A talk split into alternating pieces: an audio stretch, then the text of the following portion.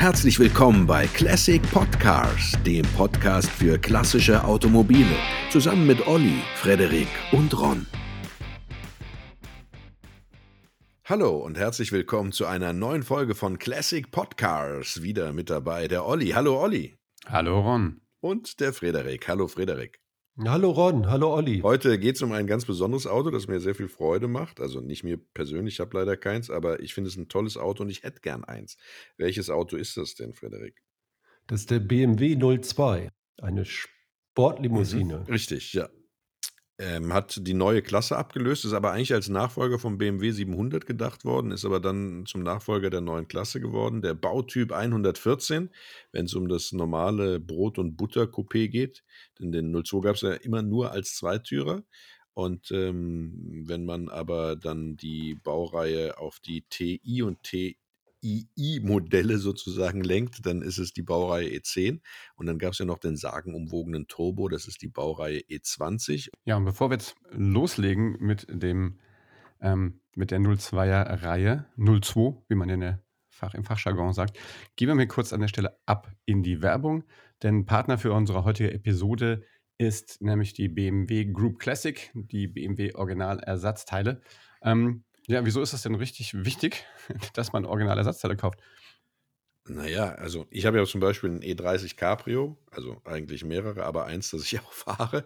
Und ähm, den äh, halte ich tatsächlich, äh, also wenn da was dran ist, äh, nur mit BMW Original-Ersatzteilen ähm, äh, äh, am Leben oder in der Wartung, weil äh, das natürlich auch die Garantie dafür ist, dass der Wert stabil ist. Ne?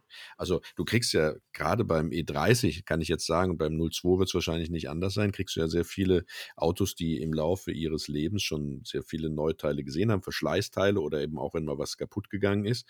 Und äh, wenn dann da auf China-Ware oder irgendwelche Drittanbieter da im Markt zurückgegriffen wird, dann ist das natürlich wertmindert, weil man weiß, das hat nicht die Qualität äh, von den BMW Originalteilen. Und deswegen, ich kaufe nur BMW Originalteile, obwohl sie, das muss man an der Stelle natürlich auch sagen, ähm, erheblich teurer sind als das, was man da aus China im Internet kriegt. Aber es lohnt sich und es ist äh, langlebiger. Wer billig kauft, kauft zweimal, sage ich immer. Und du, du erhältst ja damit auch die Kompetenz im Grunde genommen. Ne? Also ähm, äh, Originalteile, klar, die müssen teurer sein, weil die müssen gelagert werden. Also die Lagerkapazitäten müssen vorgehalten werden. Du musst das Know-how haben, du musst es sozusagen einpflegen in der, im, im Computer. Äh, du, du, du, willst jemanden haben, einen, Meister oder sowas, den du auch mal fragen kannst. Und das, wenn du, jetzt hat, hat zum Beispiel das Problem mit einer Benzinpumpe für einen E30. Da war ich jetzt nicht sicher, welche ich jetzt da äh, kaufen soll. Da habe ich bei einem Meister in der BMW Niederlassung äh, kurz gesprochen und der hat sofort Auskunft gegeben und dann habe ich das Teil bestellt, eingebaut, Ding läuft, ja. Also äh, das ist schon gut und dafür bin ich auch bereit, den höheren Preis zu zahlen, weil ich einfach weiß, dass ich immer einen Ansprechpartner habe. Ja. Also ich denke, das ist einfach auch unsere Empfehlung. Das heißt also, wenn ihr da draußen äh, einen BMW Oldtimer habt und den Wert ähm, steigern sogar noch irgendwie halten wollt, dann empfehlen wir euch natürlich, egal ob es jetzt das Verschleißteil ist, das gegebenenfalls auch sicherheitsrelevant ja sogar ist, ähm, bis hin auch ähm, zu allen Ersatzteilen, die es da gibt. Ähm, sogar wenn ihr Nachfertigung zum Beispiel braucht, weil es die Teile vielleicht nicht mehr gibt, dann wendet euch doch vertrauensvoll immer an euren BMW Classic Stützpunkt. Ähm, und ihr findet alle Informationen dort unter bmwgroup-classic.com. Ähm, dort ähm, kann euch dann gerne weitergeholfen werden. Und genauso wie das der Ron mit seinem E30 macht. Ja, in diesem Sinne vielen Dank an BMW Group Classic, dass ihr uns in dieser Folge unterstützt. Und jetzt geht's weiter äh, passenderweise heute mit unserem äh, Auto, das wir besprechen wollen, nämlich der ähm, BMW 0 zur ja, Klasse Gruppe. Ja, steigen wir weiter ein. Genau. Der BMW 02. 1966 äh, kam, wurde aber, glaube ich, vorgestellt. Ne? War er da schon verfügbar? Ich weiß es nicht. Auf jeden Fall spätestens 67, aber 66 wurde er, glaube ich, in Genf vorgestellt. Ähm, ähm, und äh, äh ja, war eigentlich das Versprechen äh, von BMW an äh, die Zielgruppe, dass man Limousine eben auch sportlich bewegen kann und das wurde auch eingelöst. BMW war ja damals so ein bisschen am Trudeln, weil die neue Klasse, also der Vorgänger äh, vom 02 nicht so verfangen hat. Ähm, das heißt, es musste also ein Verkaufsschlager her, es musste ein Hit her, der BMW wieder in, in, in die Preisstabilität bringt. Und mhm. äh, da hat man dann den 02 dann entsprechend äh, ähm, produziert und damit ja. die neue Klasse, die sehr teuer war in der Produktion, eben auch abgelöst. Ne? Ja, abgelöst, ergänzt. Ne? Das war erst erstmal eine Ergänzung. Also, das war ja 'n bisschen anders. Die neue Klasse war ja 'n Viertürer und der 02, deswegen auch 02, ist der Zweitürer dazu, kürzer, bisschen flacher und leichter. Und die wurden dann 'ne Zeit lang bis Anfang der 70er Jahre parallel produziert. Genau, also der sollte ja eigentlich, wie ich Mhm. das eben schon gesagt habe, den BMW 700 ablösen, aber im Grunde genommen, auch weil er ja eigentlich, ähm, auf der neuen Klasse aufbaute, hat er die neue Klasse dann eben abgelöst. Also, eigentlich hat man das auch gar nicht gemerkt, dass der kleiner war, ne? Der war äh, hatte ja eben 2 Türen weniger, war aber im Innenraum fast genauso groß und leichter und dadurch letztendlich auch irgendwie sehr sportlich dann letztendlich. Also tatsächlich ist es so, wie der Frederik sagt, ich habe es jetzt sehr verkürzt dargestellt, äh, ist es schon richtig. Aber die Kosteneinsparung war nichtsdestotrotz natürlich, ähm, äh, auch 'n 'n 'n 'n entscheidender Faktor. Also, deswegen gab's ja auch nur die 2 Türen. Äh, deswegen gab's e eben auch, äh, sage ich mal, 'n bisschen, ähm, ja, äh, Kosteneinsparung, was zum Beispiel die Radgröße anging, ne? Der 02 hat kleinere Räder als die die neue Klasse und damit eben auch entsprechend vorne kleinere Scheibenbremsen. Ähm, sie haben so 'n paar Sachen gemacht, äh, wie 'ne die 'ne einfache Lichtmaschine einzubauen oder auch die die Kupplungsbetätigung im im, ähm, äh, Vergleich zur neuen Klasse, äh, etwas einfacher zu konstruieren. Das hat aber, äh, sage ich mal, dem dem Fahrzeug keine keinen der keinen Abbruch getan. Also, die Fahrdynamik und die Fahrleistung, die waren für damalige Zeiten wirklich Wahnsinn, ne? Also, wenn man sich das überlegt, der kam ja, glaube ich, zuerst als 1600er auf 'n Markt, richtig, äh, Frederik? Ja, genau. Und, äh, das der hatte dann de der 1600 dann gab's so 'n TI, der hatte dann 105 PS, aber die waren auch mit mit so 80 PS waren die schon schnell, die Autos schon. Also, Vor allem unter 1 Tonne Gewicht, ne? Ja. Also, vielleicht die Giulia war vielleicht so das das Konkurrenzmodell, das einzige, wo man sagen konnte, es ist so 'n sportliches Alpha. Fahrzeug. Genau. Mhm, Alpha, genau, ja. Also, der äh, der 1600er, ich weiß gar nicht, ähm, der war relativ flott schon. Für damalige Verhältnisse ist der immerhin 160 km/h gefahren, äh, und das ist natürlich, ähm, richtig schnell, ne? Also, das, äh, hat man damals äh, haben die sportlichsten Fahrzeuge auf'm Markt das das geschafft, ja? Und, äh, als dann der 02 natürlich rauskam, ähm, der ja dann äh, also erst mal kam ja dann, glaube ich, der 1800er war ja mit dann in der Palette drin, ne, der 1600 Mhm. TI und dann kam der 02 raus. Ähm, da muss man natürlich sagen, der kam 68, ja, und, äh, der hatte dann schon 100 PS, ja? Und, äh, ähm, war damit natürlich, ja, also richtig flott für die damalige Zeit mit 180 km/h, das war fast 200. Äh, das musste man sich schon, äh, ja, lang machen. Auch die die, äh, Hersteller von von, äh, Sportwagen, also Premiumsportwagen, hatten da, ähm, oftmals das Nachsehen oder zumindest war er von den von Fahreigenschaften ebenbürtig, ne? Dann kam ja noch Mhm. der TI, der war dann noch mal schneller und der TII, äh, dann, äh, 71, ja, mit, äh, 130 PS, ja? Überleg mal. Das ist ja auch heute schon nicht wenig. Also, ich habe 'n Omega als Brot und Butter-Auto, äh, der hat auch nur 130 PS, ja? Und, äh, Ja, und alles Vierzylindermotoren, ne? Es war alles leicht und, Richtig. äh ja, genau. Leicht und Genau. schnell. Das war ja der M10-Motor aus der neuen Klasse, Graugussblock, ja? Und, äh, dieser Motor, das war ja einer der prägendsten Motoren für BMW im Grunde genommen, ne? Ähm, also, muss man muss man ganz ehrlich sagen, äh, dass der der Motor, der, ja, hat's ja dann über den Turbo, äh, bis bis hin später in die Formel 1 geschafft und war dann, als Nelson Piquet auf BMW Weltmeister wurde, war, äh, der m also, jetzt natürlich nicht der klassische M10, der im 02 drin war, aber die Motoridee und der der Motor ähm, äh, die Die Basis, Motorgrundlage ne? war der 2 Ja. Liter M10, ne? Dann hat Mhm. am Ende 1300 PS aus 1,5 Litern Hubraum. Ja, überleg mal. Ja, wir Ah, die lachen, hatten schon ganz gut Ladedruck auch, ne? Da haben die da ganz schön was rausgequetscht. Mhm. Ja, das war ja dann 'n Turbomotor, ja?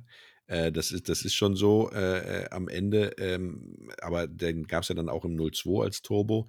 Äh, also, es war schon 'n 'n geiles Aggregat. Und man muss ja auch sagen, auf diesem M10-Motor, der in im in in im, äh der neuen Klasse, respektive dann im 02 zum Einsatz kam, darauf fußen ja 'ne ganze Reihe andere Motoren auch. Also, auch der M30-Motor ist ja 'n Sechszylindermotor, der ist ja im Grunde genommen ein verlängerter M10, ja?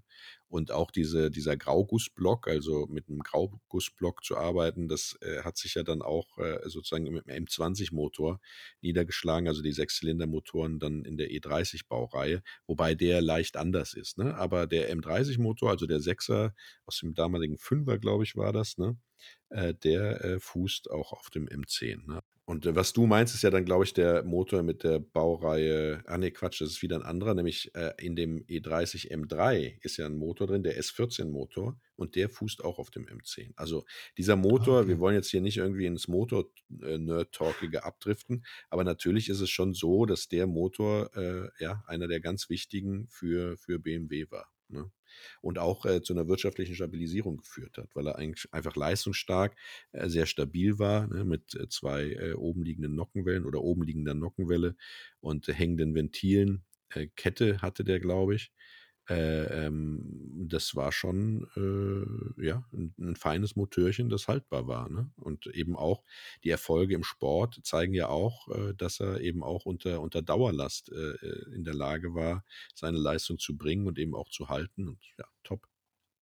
Genau. Also ohne viel vorgreifen zu wollen, das ist natürlich ein Pluspunkt bei dem Auto, weil dieser Motor sehr solide ist. Die Mechanik ist überdauert, haltbar. Richtig, ja. Genau. Übrigens ist mir jetzt gerade was aufgefallen, wo ich hier in meinen Unterlagen blätter. Natürlich ist die Baureihe E6 äh, äh, nicht das Cabrio, sondern die Touring-Modelle. Das bitte ich zu verzeihen an der Stelle. Genau. Die Cabrios kamen dann ja auch von Bauer eigentlich und nicht von BMW. Genau, richtig. Deswegen ist mir nur gerade aufgefallen. Und die waren eigentlich auch offenbar totaler Mist. Also wir haben ja neulich über den NSU Ro 80 gesprochen, der so verbindungssteif ist. Diese Cabrios waren es überhaupt nicht. Und das musste dann relativ schnell ja. abgebrochen werden. Und dann gab es den, den Targa quasi, der dann äh, deutlich verbindungssteifer war als dieses äh, 02er Cabrio, das wirklich wohl eine Katastrophe war. Ja, wobei, von 68 bis 71 wurden die angeboten, ne? Der Typ 114C. 1800 gebaut. Die hatten eine verstärkte mhm. Bodengruppe, waren aber trotzdem offenbar total weich. Und dann kam von 71 bis 75 der Targa, der war dann einfach verbindungssteifer. Das war nicht die beste Basis für ein Cabrio der 02. Richtig. Aber man muss, man muss natürlich sagen, der 1602, also das war ja das erste Cabrio, das Bauer gebaut hat, das ging noch, sagt man auch heute noch, ne? Also weil der ist einfach, hat nicht die Power, aber als dann spätestens die, äh, die ähm, 2 Liter angeboten wurden mit 100 PS, äh, ja, da äh, war es dann schon so, dass der eben äh, dem äh, Aggregat nicht gewachsen war und sportliches Fahren damit eine Katastrophe war. Ne? Ja. Und, es gab äh, noch eine, eine Besonderheit, gibt es auch noch. Es gab den 1602 Elektro für die Olympischen Sommerspiele. Das war zwölf Blei-Starterbatterien, die man da reingebaut hat. Ja. Der hatte bei konstant 50, 60 Kilometer Reichweite. Die Marathonstrecke hat er gerade geschafft, aber das war ähm, ja wirklich nur für, den, für die Begleitung der Geher und Marathonläufer geeignet, nicht für den Alltag. Aber trotzdem, äh, sage ich mal, schon interessant, äh, dass äh, 1972 man schon äh, sich mit Elektromobilität auseinandergesetzt hat. Ne? Also das finde ich schon interessant, aber äh, ja, in den absoluten Anfangsschuhen und wie gesagt, man hat es dann auch schnell wieder verworfen. Ne? Stattdessen kam ja dann der 2002 Turbo ähm, mit äh, Gegenentwurf. der Gegenentwurf, genau. Mitten in der Ölkrise. Ja, schön in die Ölkrise, genau. Schön in die Ölkrise leider rein, ne? Ähm, Baureihe E20, 170 PS. Also ich finde richtig geil, 1973. Und ähm, das, das Schöne an dem 02 Turbo war, und das ist meine Lieblingsgeschichte, wenn es um, um BMW geht, der hatte ja den Schriftzug äh, 2002 Turbo äh, in Spiegelschrift auf dem Frontspoiler, dass wenn du im Rückspiegel geguckt hast, wer dir da Lichthupe gibt, dass du es dann richtig rumlesen konntest, dass es ein 02 Turbo ist und du sofort Platz gemacht hast. Und dieser Schriftzug hat sogar dazu geführt, also es gab natürlich eine Riesenaufregung, ja, also es wurde eine Riesenwelle gemacht, weil er natürlich jetzt auch nicht unbedingt sparsam war, aber die Krönung des Ganzen, und das ist meine Lieblingsgeschichte, ist, dass diese, dieser Aufdruck auf dem Frontspoiler sogar zu einer Debatte im Bundestag geführt hat. Ja, Kriegsbemalung. Äh, Aggressivität im Straßenverkehr ja. und sowas. Ne? Und äh, wenn du es dahin schaffst, dass über dein Auto im Bundestag diskutiert wird, ja, weil es zu aggressiv ist, weil es zu viel Leistung hat, weil es zu viel verbraucht, dann hast du es wirklich geschafft. Das wäre genau mein Auto. Die, ähm, ja, aber was man ja, was man ja sagen muss, im Prinzip war das ja, wenn ich richtig informiert bin, der erste sozusagen Turbolader in einem, in einem Serienwagen, ne? Genau. Im deutschen Serienwagen. Ich weiß, ich hatte Saab schon vorher mal einen. Also ich weiß, dass sehr früh mit Turboladern auch äh, experimentiert wurde. Wer genau jetzt der Erste in einem Serienauto hat, das weiß ich nicht, aber Saab würde ich es zutrauen, ja, absolut.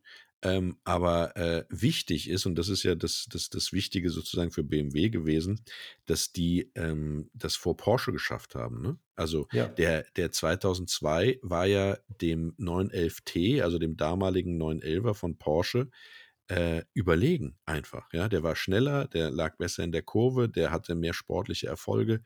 Ähm, das Auto war einfach eine totale Macht.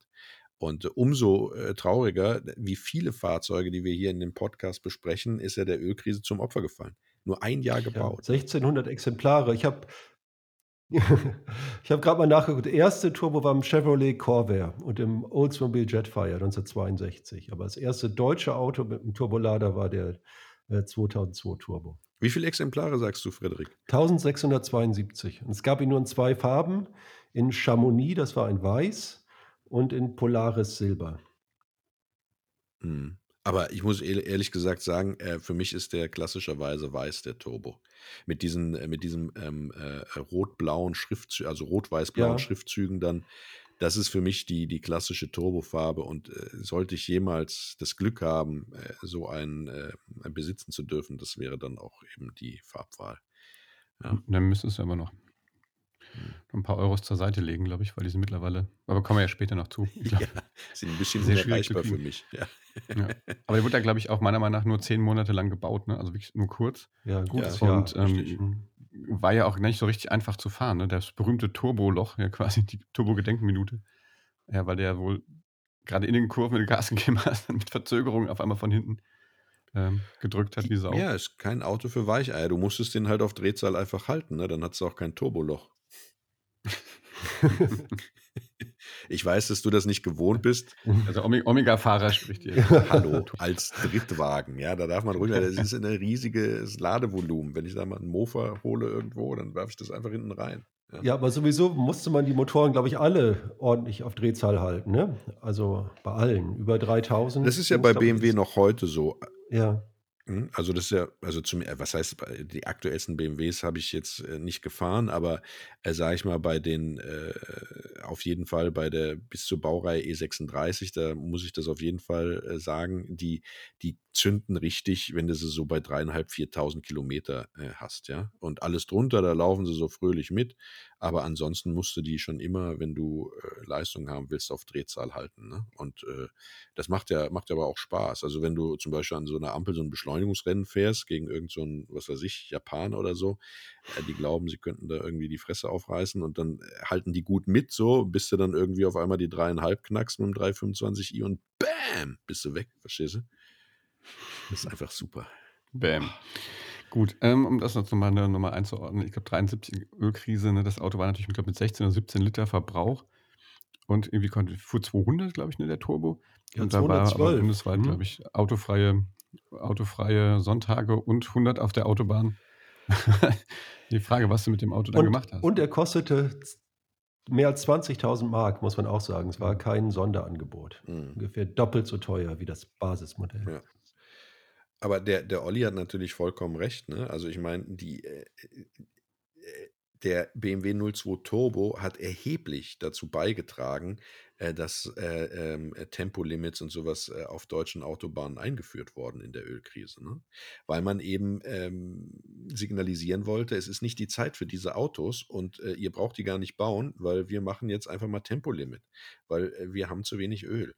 Und ähm, das war auch eine Message an andere Hersteller, äh, die vielleicht Ähnliches äh, noch in der Schublade hatten. Ja.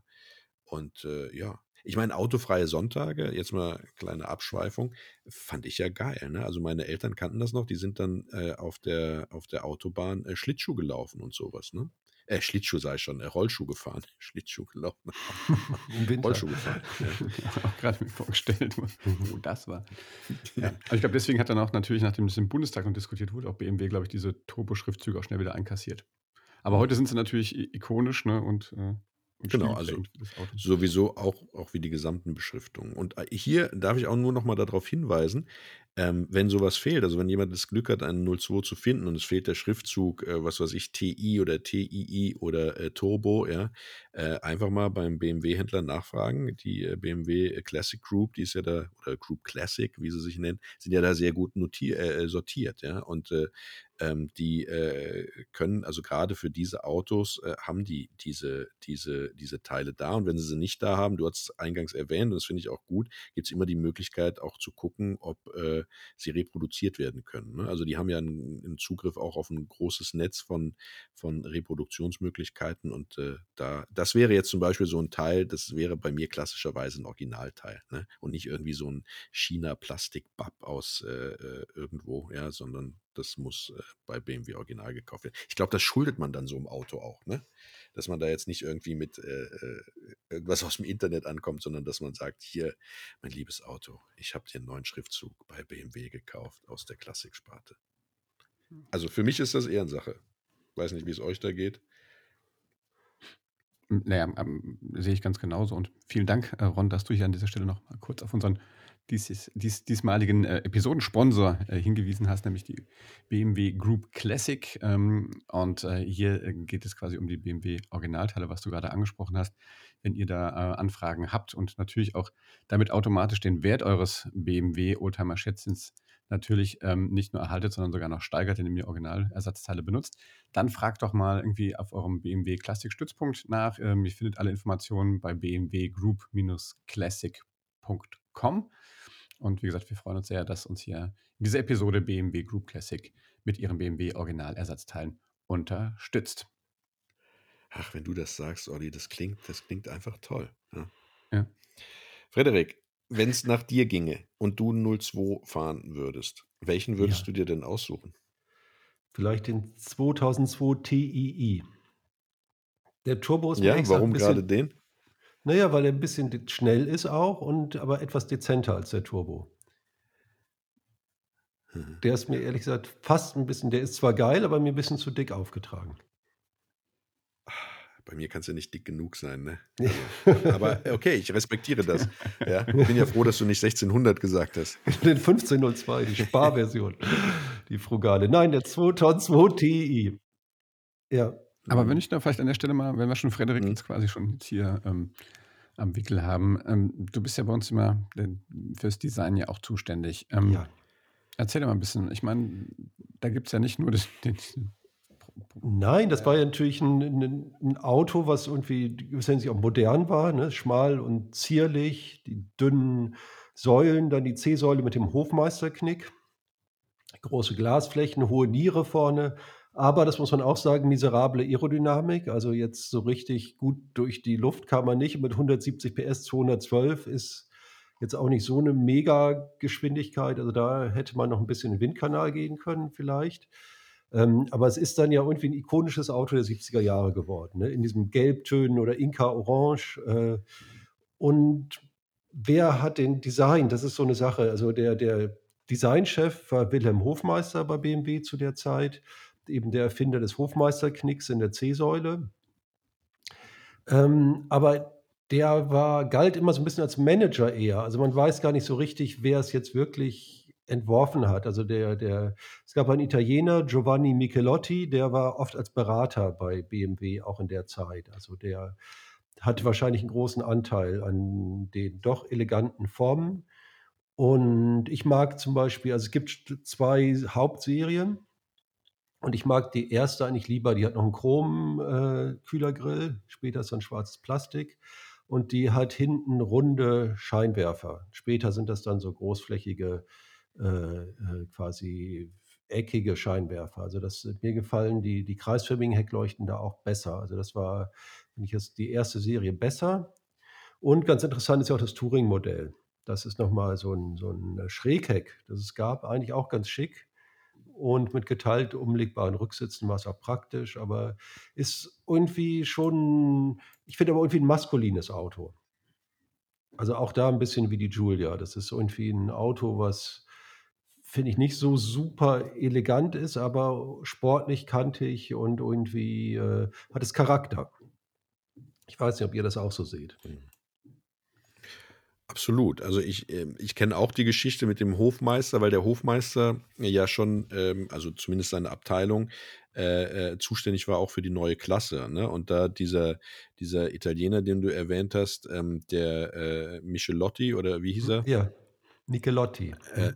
ja, genau, eben auch da ja auch schon beratend zur Seite stand. Und da die Formen ja jetzt, sage ich mal, sich nicht megamäßig unterscheiden, ähm, äh, macht das für mich Sinn, was du sagst. Und das ist ja auch immer das Problem gewesen dieser ganzen Designer. Es gibt ja so viele ähm, nicht erkannte äh, äh, Designlegenden, weil eigentlich immer die, die Abteilungsleiter oder die Leiter der, der Designabteilung dann die Lorbeeren für sich eingesteckt hatten. Und es hieß, ja, der hat das gezeichnet, ja, und dabei war er es gar nicht, sondern er ist einfach nur rum und hat gesagt, oh, ich zeichne mir ein Auto. Und ähm, äh, ein, ein begabter Designer hat es dann eben gemacht, ne? also, aber Hofmeister wird natürlich immer genannt und ich möchte ihm jetzt auch nichts Falsches unterstellen, vielleicht hatte er ja auch sehr, sehr große Anteile, das kann ja auch durchaus sein, dass er also ein lieber Chef war, ähm, und äh, Michelotti ist natürlich auch immer zu erwähnen, gerade bei den, äh, bei den ähm, Autos dieser Zeit, weil er ja auch vor allem beim BMW 700 damals mitwirkte, der Michelotti. Ne? Genau. Und man muss Genau. auch sagen, dass dass das Auto natürlich letztendlich für die für die Marke BMW ja sehr stilprägend war, ne? Es war sportlich, es war 'n Verkaufserfolg, passte dann irgendwie auch in die Zeit. Also, das ist schon, ähm, für BMW 'n wahnsinnig Ja, wichtiges Auto und absolut. es hat sich auch super verkauft, fast 900.000 Stück. Also, das war eigentlich 'n Riesenerfolg. Richtig. BMW hatte ja immer das Problem, also was heißt, es war ja kein wirkliches Problem, aber es war, äh, es gab ja immer äh, sozusagen ähm, die, die Suche nach dem Platz. Und ähm, mit der neuen Klasse hatte man sich ja dann schon so ein bisschen etabliert auch und hatte gezeigt, dass man in welchem Segment man eben unterwegs sein will. Also man möchte technisch sehr fortschrittlich sein, aber gleichzeitig auch einen gewissen Komfort bieten, aber dabei eben nicht träge, sondern eben mit auch sportlich wirken.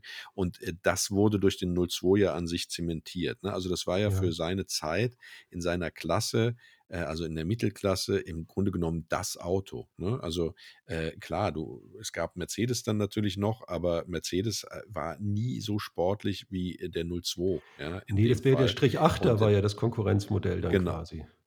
Das ist ja 'n ganz anderes Mm, Auto. Richtig, ja. Und das ist Ja. das ist ja mehr so 'n wie soll man sagen, so 'ne Sänfte, die die da irgendwie hingleitet, ja, für für, äh, sage ich mal, gut betuchte, äh, Kunden gewesen. Und der 02, der war jetzt zwar nicht ganz günstig, aber der der war natürlich, äh, eben auch technisch, äh, sage ich mal, sehr solide, sehr gut, ja. Also, man darf nicht vergessen, der 02 hatte, ähm, Einzelradaufhängung an an an jedem Rad, ja. Äh, das war natürlich schon 'ne Ansage damals und es war auch 'ne Ansage an die Konkurrenz und das war äh, technisch äh, schon weit vorne, ja, dann mit der ähm, äh, äh, ähm, mit, mit ähm, na, jetzt, jetzt hänge ich ein bisschen äh, mit dem, mit dem M10-Motor, äh, den, Ja. er, äh, den er da hatte, der quasi unkaputtbar war. Ne? Alexander von Falkenhausen hat den übrigens entworfen. Ne? Das habe ich eben vergessen zu erwähnen. Auch ein bekannter Rennfahrer. Das heißt also, diese ganzen Renngene, die stecken da natürlich drin. Dann hat er Scheibenbremsen vorne zumindest auf jeden Ja. Fall gehabt, serienmäßig. Ja? Hinten Äh, hatten je alle Trommel, in auch der Turbo. Mhm. Ja, hinten. Mhm. Aber vorne hatten sie alle Scheibenbremsen. Ja, ja. Genau. Und, äh, auch das war ja, sage ich mal, für die damalige Zeit 'n deutlicher Schritt nach vorne, ja. Ja. Und, Und ich äh, fand auch äh, ich finde ja. eigentlich auch, dass die neue Klasse finde ich auch noch so 'n bisschen barock. 'N bisschen vom vom Genau. Design, so 'n bisschen Mhm. äh, ja, es ist irgendwie, dass dass die der 02er einfach klarer und moderner. Also, finde ich noch mal 'n deutlichen Schritt. So ist es. Genau, und damit haben sie dann sozusagen ihre Rolle als Hersteller von Mittelklasse oder dann später auch Oberklassefahrzeugen mit sportlichen Genen eben auch gestützt durch die enormen Rennerfolge des 02 dann eben zementiert, ne? Der erste Rennwagen von Hans-Joachim Stuck. Striezel. Zum Beispiel. Also also auch für den breiten Rennsport, ne? Das war dann, äh, schon 'n sehr beliebtes, äh, Fahrzeug auch für für Privatteams. Ja, aber man muss man muss natürlich, äh, immer sagen, es steht ja dann immer nur geschrieben oder man wenn man den 02 erwähnt, dann sagt: „Ach ja, und der war noch im Rennsport erfolgreich und der war bei Mhm. Privatteams und Bergrennen irgendwie erfolgreich“, aber man nennt nie Titel, ne? Dabei vergisst man eigentlich, dass der, äh, ja, ähm, in der in der Tourenwagen-Europameisterschaft von Anfang an Konkurrenz äh, dominiert hat. Ja. Porsche und Alpha waren damals führend, dann kam der 02 und die hat mhm. er von Anfang an total auf die Distanz gehalten und konnte in der ersten Saison, wo der 02 eingesetzt wurde, schon Europameister werden, ne? also Tourenwagen Europameister. Das war äh, äh, eine totale Ansage an die Konkurrenz, ja. Und dann hat man halt gesagt, okay, also einmal ist kein Mal. Und dann hat eben der Falkenhausen, der auch den M10-Motor entwickelt hat, ja, äh, entschieden. Also es wurde damals schon dann von Privatteams tatsächlich mit dem Turbo äh, experimentiert. Und dann hat Falkenhausen gesagt, ja, wir brauchen sozusagen äh, den finanziellen Rückhalt von BMW, um den Turbo äh, standfest zu machen. Und dann haben die dann Turbo draufgesteckt, ja, und äh, haben dann sozusagen auch in der zweiten Saison die Europameisterschaft gewonnen. Und dieses Turbo-Projekt, ja, das ging dann tatsächlich eben dann in Serie, ja. Also der hatte als Tourenwagen 280 PS, ja musst du dir mal überlegen. Auf dem 02er einfach ein Turbo drauf, auf den 2 Liter, 280 PS in der Spitze. Und, und äh, ja, dann ist man hingegangen und hat gesagt, äh, geiles Auto, bauen wir in Serie. Und äh, so kam es dann eben dann mit ein bisschen Anpassung und sowas, Abgasturbolader äh, entsprechend äh, dann in Serie äh, auf den Markt. Ne? Und ja, ich meine, wir haben doch jetzt auch überhaupt nur rudimentär erwähnt, die TI und TII-Modelle, also ähm, äh, die äh, Turismo Internationale heißt das, glaube ich, und das I steht dann für Injection, also Einspritzung, ja, also das zweite I. Das heißt, ähm, die waren ja auch schon super sportlich. Ne? Solex äh, Doppelvergaser und äh, dann äh, der TI äh, Kugelfischer Benzineinspritzung, die eben auch nur aus dem Rennsport im Grunde genommen bekannt war. Wobei Peugeot hat sie damals auch schon verwendet. Ne? Ähm, aber äh, sonst war sie eigentlich eine klassische, klassische Rennsport-Einspritzanlage. Und äh, ähm, ja, also spätestens mit diesen Modellen hat man eben dann auch unterstrichen, was das Statement von BMW ist, weil man hat nicht ein Spitzenmodell, sondern man hat direkt äh, zwei äh, TIs und ein TII äh, rausgebracht und dann noch den Turbo oben drauf gesetzt. Das heißt, man hat vier Modelle in der Baureihe, denen man eine besondere Sportlichkeit attestiert hat und die noch dazu äh, in, im, im Rennen erfolgreich sind ähm, das war eine Ansage. Da hat BMW einfach gesagt, so, passt mal auf, wir haben jetzt überhaupt keinen Bock auf dieses Rumgeschaukel in euren Luxuskarossen. Wir bauen geile Autos, die luxuriös, sicher, technisch hochwertig und auch noch schnell sind. Und das ist unser Marktsegment. Und äh, das äh, haben sie dann ja in dieser Art und Weise oder in dieser Form eigentlich bis heute beibehalten. Mhm. Und kam auch in den USA gut an, ne? Ja, da haben sie ja geworben mit BMW Goes schnell. Ja. mit was? Mit BMW goes schnell. Echt? Auch eine klare Ansage, oder? ja, absolut. Ja. Und man darf nicht vergessen, äh, der USA war ja ein enorm wichtiger Markt für, für BMW ab da. Ja? Das heißt, der 02, also die neue Klasse oder die anderen BMWs, klar, da wurden auch mal ein paar rüber exportiert, ähm, aber der 02, da ist jeder Fünfte in die USA gegangen. Ja? Also die haben den geliebt. Ja, man sieht die da immer noch im Straßenbild auch ab und zu, durchaus. Richtig, ja, oder auch an, äh, in Hinterhöfen stehen. Also als ich in mhm. Texas war, da habe ich dann tatsächlich angefangen zu telefonieren, äh, was so ein Container kostet, um die Autos zurückzuholen und so. Aber ich war ja beruflich da und meine Vorgesetzte hat dann gesagt, ich soll jetzt mal aufhören mit der Scheiße und mich auf meinen Job konzentrieren. Und damit war es dann rum. Also ähm, ich hätte dann 02 äh, heimgebracht und ein VW-Bus damals, die standen da in so einem Garten und der wollte die auch verkaufen für eine lächerliche Summe und ich habe es dann halt leider, weißt du, wie es so ist. Tempi Passati. Ja, so bedauerlich dein privates Schicksal jetzt an der Stelle ist. Wollen wir jetzt vielleicht mal, mal kommen, apropos kaufen. Wie sieht es denn aus, wenn man jetzt. Mhm. Kaufberatung willst du drauf hinaus, richtig? Ich würde so einen leichten Übergang jetzt mal zur Kaufberatung wagen, ja. Ich fand es mega ja. elegant, wie du das gemacht hast, Olli, ganz ehrlich. Kaufberatung. Also man muss sagen, der 02 technisch ist da nicht viel vorzuwerfen. Ne? Da würdest du mir zustimmen, ähm, Frederik, oder? Ja, also das ist ja ein haltbarer Motor, ne? Man muss halt mal gucken, gibt so Mhm. verdreckte Vergaserdüsen, Drosselklappenwellen, Kolbenringe, das ist so ein bisschen aber das sind ja Kleinigkeiten, Genau, ne? Wenn man gerne. wenn mhm. man fährt, ne, wenn man vom Gas geht, dann kann es auch ein bisschen blau blau leicht dezent rauchen, aber wenn es richtig qualmt, dann ist es natürlich schlecht. Aber so ein bisschen Öl Ja. verbrennt schon, das ist normal.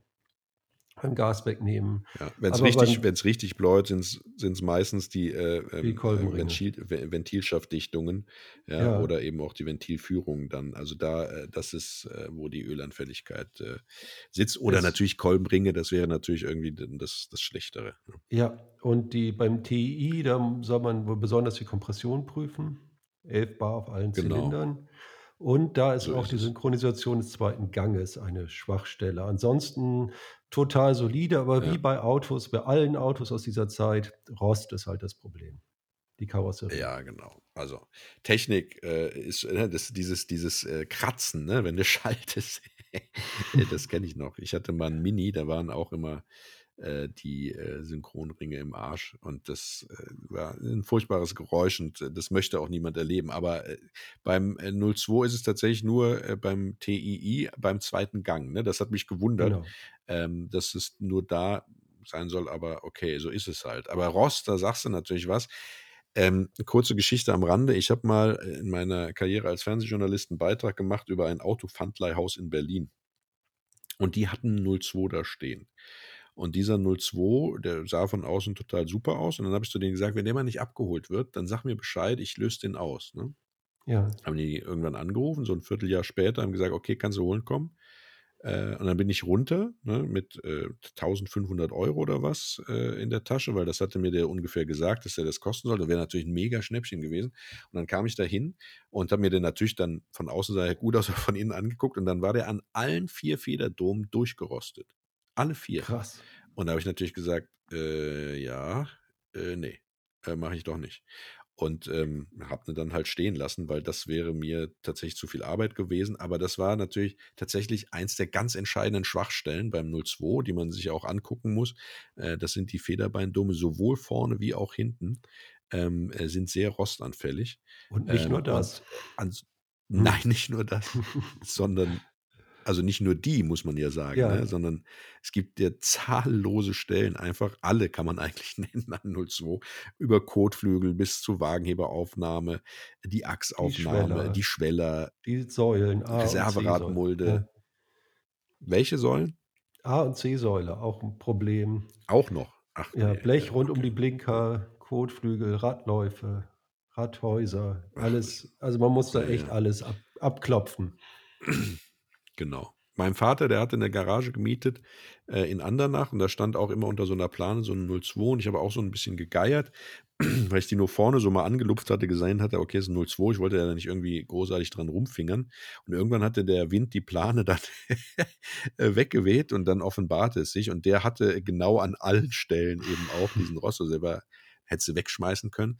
Und das war, mh, so äh, hat dann meine Recherche ergeben, sozusagen das Teilelager, weil der war innen voll mit Teilen wie Zierleisten und ähnlichem von jemandem, der 202 hatte, die er aber halt im Alltag bewegt und die auch sehr gepflegt waren. Und das war sozusagen sein Ersatzteilspender, der unter der, der Plane da ein freudloses Dasein führte, aber auch unrettbar war. Und da hätte man sehr schön Fotos machen können, um zu zeigen, wo der überall rostet. Denn der hatte alle Stellen. Ne? Das, ja. ja, schade. Aber das ist, äh, wie du schon sagst, eben ein Schicksal der Autos dieser Zeit, äh, weil Rostvorsorge damals ja noch kein Thema war. Man hat ja nicht daran gedacht, dass man diese Autos tatsächlich mal in ein Klassiker-Dasein überführen will, sondern man hat eben äh, darauf geachtet, dass die Leute die 10 Jahre fahren können, 15 Jahre und dann sollten die eigentlich auch verschwinden und der Kunde sollte ein neues Auto kaufen. Ja. Genau. Dann, ja, oder es gab schlechten Stahl mit Kupfer drin und diesen ganzen Kram, Anfang der 70er. Richtig, genau. Das kam wir auch ja noch dazu. auch. Und dementsprechend sind auch echt relativ wenige im Angebot. Ja, das ist tatsächlich so. Also, äh, bevor wir jetzt zu den Preisen kommen, Frederik, lass mich nur noch mal ganz kurz sagen, weil gerade wenn man sich jetzt dazu entscheidet, ein TI oder ein TII äh, zu kaufen oder äh, eben tatsächlich vielleicht sogar ein Turbo oder auch überhaupt ein 02, also die großen Motoren, ja, die leistungsstarken 02, da ist natürlich sehr, sehr drauf zu achten, wie wurde der bewegt? Ist das vielleicht einer, der wurde permanent im, im, im Wettbewerb bewegt? Ja, also ist es im Grunde genommen eine Rennmöhre, die jetzt äh, irgendwie ein bisschen zurückgerüstet wurde, um sie wieder wieder auf die Straße zu bringen und dann teuer zu verkaufen. Da muss man tatsächlich sehr drauf achten und muss halt, äh, sage ich mal, nach verräterischen Spuren von Domstreben, Überrollkäfigen oder ähnlichem suchen, muss gucken, dass die Ausstattung zusammenpasst, ja, äh, muss gucken, äh, ob die ganzen Zierleisten, die Schriftzüge da sind, ähm, ob äh, sozusagen die ähm, äh, Teile, die, die verbaut sind, überhaupt in das Auto gehören oder ob jemand bunt zusammengewürfelt hat. Ich kann da nur sagen, es gibt da ähm, äh, natürlich den 02 Club, ja, der eine, eine sehr gute ähm, äh, ja, Liste sozusagen führt von, von, von, von 02ern. Also da kann man anhand der Fahrgestellnummern gucken, was für ein Auto habe ich vor mir, was für ein Ausstattungsmerkmal und passt das zu dem Auto, das vor mir tatsächlich ist. Das ist unter bmw-02-club.de oder äh, wenn man dann tatsächlich, äh, sage ich mal, das Kleingeld hat, sich direkt an Spezialisten zu wenden, dann gibt es noch das Team Andexer GmbH. Äh, Team-Andexer mit äh, X team-andexer.de, team-andexer.de. Das ist eine, ja, wie soll man sagen, etwas freudlose Internetseite, aber äh, die Kompetenz äh, ist da wohl sehr klar vorhanden und da einfach mal anrufen. Ja. Die können einem dann tatsächlich auch was dazu sagen, ob das alles so zusammenpasst. Im Zweifel kennen die auch die Autos, also wenn es ein, ein seltener Turbo ist oder ein TII, ähm, und äh, dann kann man sich da erkundigen, ob da alles äh, in Ordnung ist. Und Unfall natürlich, aber das muss man ja nicht gesondert erwähnen. Ähm, äh, so ein Unfall ist nicht schlimm, in so einem Autoleben passiert das mal, aber dann sollte das fachgerecht instand gesetzt sein und nicht irgendwie zwischen zwei Bäume gespannt, gerade gezogen, neuen Kotflügel dran genagelt und fertig ab dafür. Ähm, da muss man schon ein bisschen gucken, weil sowas äh, dann tatsächlich zurück äh, in Originalzustand zu bringen, das wird dann richtig teuer. Vor allem, wenn man BMW Originalteile dann eben verwendet, dann hat man zwar die Qualität, aber es hat eben auch seinen Preis. Ne? So ist es. Frederik, Preise. Ja, seinen Preis hat vor allen Dingen der Turbo. Musst du so um 100.000 Euro rechnen. Die, die anderen sind deutlich billiger. Also ich habe jetzt mal geguckt, so viele gibt es nicht. Wenn man bei Mobile oder Autoscout guckt, sind vielleicht 30 Autos oder so im Angebot. Und für zwischen 20.000 und 30.000 kriegt man schon ganz gute. Der 2002er ist mit Abstand das verbreitetste Modell, das ist am meisten gebaut worden. Und ja, aber der Turbo ist dann wirklich schon in, in der Liga der, der echt teuren Klassiker. Das ist natürlich schon eine Rarität und, und 100.000 Euro ist natürlich echt auch eine Ansage. Ja, und das auch nur, wenn er keine, keine nennenswerte Historie hat. Ne? Also wenn er jetzt nur noch eine gute Rennhistorie hat oder sowas oder prominente Vorbesitzer, ähm, dann ist es natürlich so, dass man da sich auch nochmal ganz schnell äh, steigert nach oben. Ne? Das, das ist einfach so. Genau. Was wir nicht unerwähnt lassen dürfen an der Stelle ist ja, dass der 02 ähm, damals auch die Geburtsstunde einiger namhafter Tuner war. Ne? Äh, und äh, also Schnitzer, Alpina, das sind natürlich eben auch äh, dann Autos, die richtig teuer sind, ähm, weil äh, die natürlich äh, ähm, äh, ja, wie soll man sagen, ähm, nochmal leistungsgesteigert sind, nochmal äh, eigenkonstruierte Teile haben. Also Köpfchen beispielsweise ist einer, der hat ähm, äh, sehr viel im Rennsport gemacht und hat da sehr viel getuned. Das ist einer der unbekannteren. Bekannter ist natürlich der Schnitzer und äh, die haben äh, dann eben auch einen 16V-Zylinderkopf für den Motor, für den 02 entwickelt. Und wenn man sowas haben will oder sowas sogar vielleicht im Original haben will, von Schnitzer geliefert, das sind dann eben auch Preise. Das man schnell über 60.000 bis 100.000 bis teilweise auch drüber, wenn es eine passende Historie gibt. Ja, genau. Aber wenn man ähm, so eine Bastelbude haben will, ich weiß gar nicht, ob du das gesagt hast, da ist es tatsächlich so, äh, da fängt es an, sage ich mal, so bei rund, ja, gar nicht so viel, 4000 nee, ich Euro. Ich habe für ja. 2500 gesehen, so eine Bastelbude, ja. Gerade im Angebot. Ja, ah, das war das, war das, äh, äh das äh, äh, Coupé, oder? Den haben wir nämlich jetzt noch gar nicht erwähnt. Es gab natürlich noch den Coupé. Ähm, das einzige Kompaktklasse sozusagen, bis, bis wieder der E36 als Kompakt kam. Äh, der ist relativ unbeliebt, ne? Ähm, mhm. Und der ist dann so acht, der günstigere. Das ist auch nicht viel gebaut worden. Es wurde echt 28, ja. 25.000 Exemplare. Und es gab den als 1600, als 1800, als 2000, als 2000 TII. Also von 71 bis 74. Genau. Genau, Kein richtig. Erfolg. Und, ähm, Hm. aber, äh, komischerweise, obwohl er einer der selteneren ist, ist er relativ unbeliebt, ja. Die Ja. Leute wollen eigentlich eher die klassische, äh, Karosserieform haben, also die Coupéform.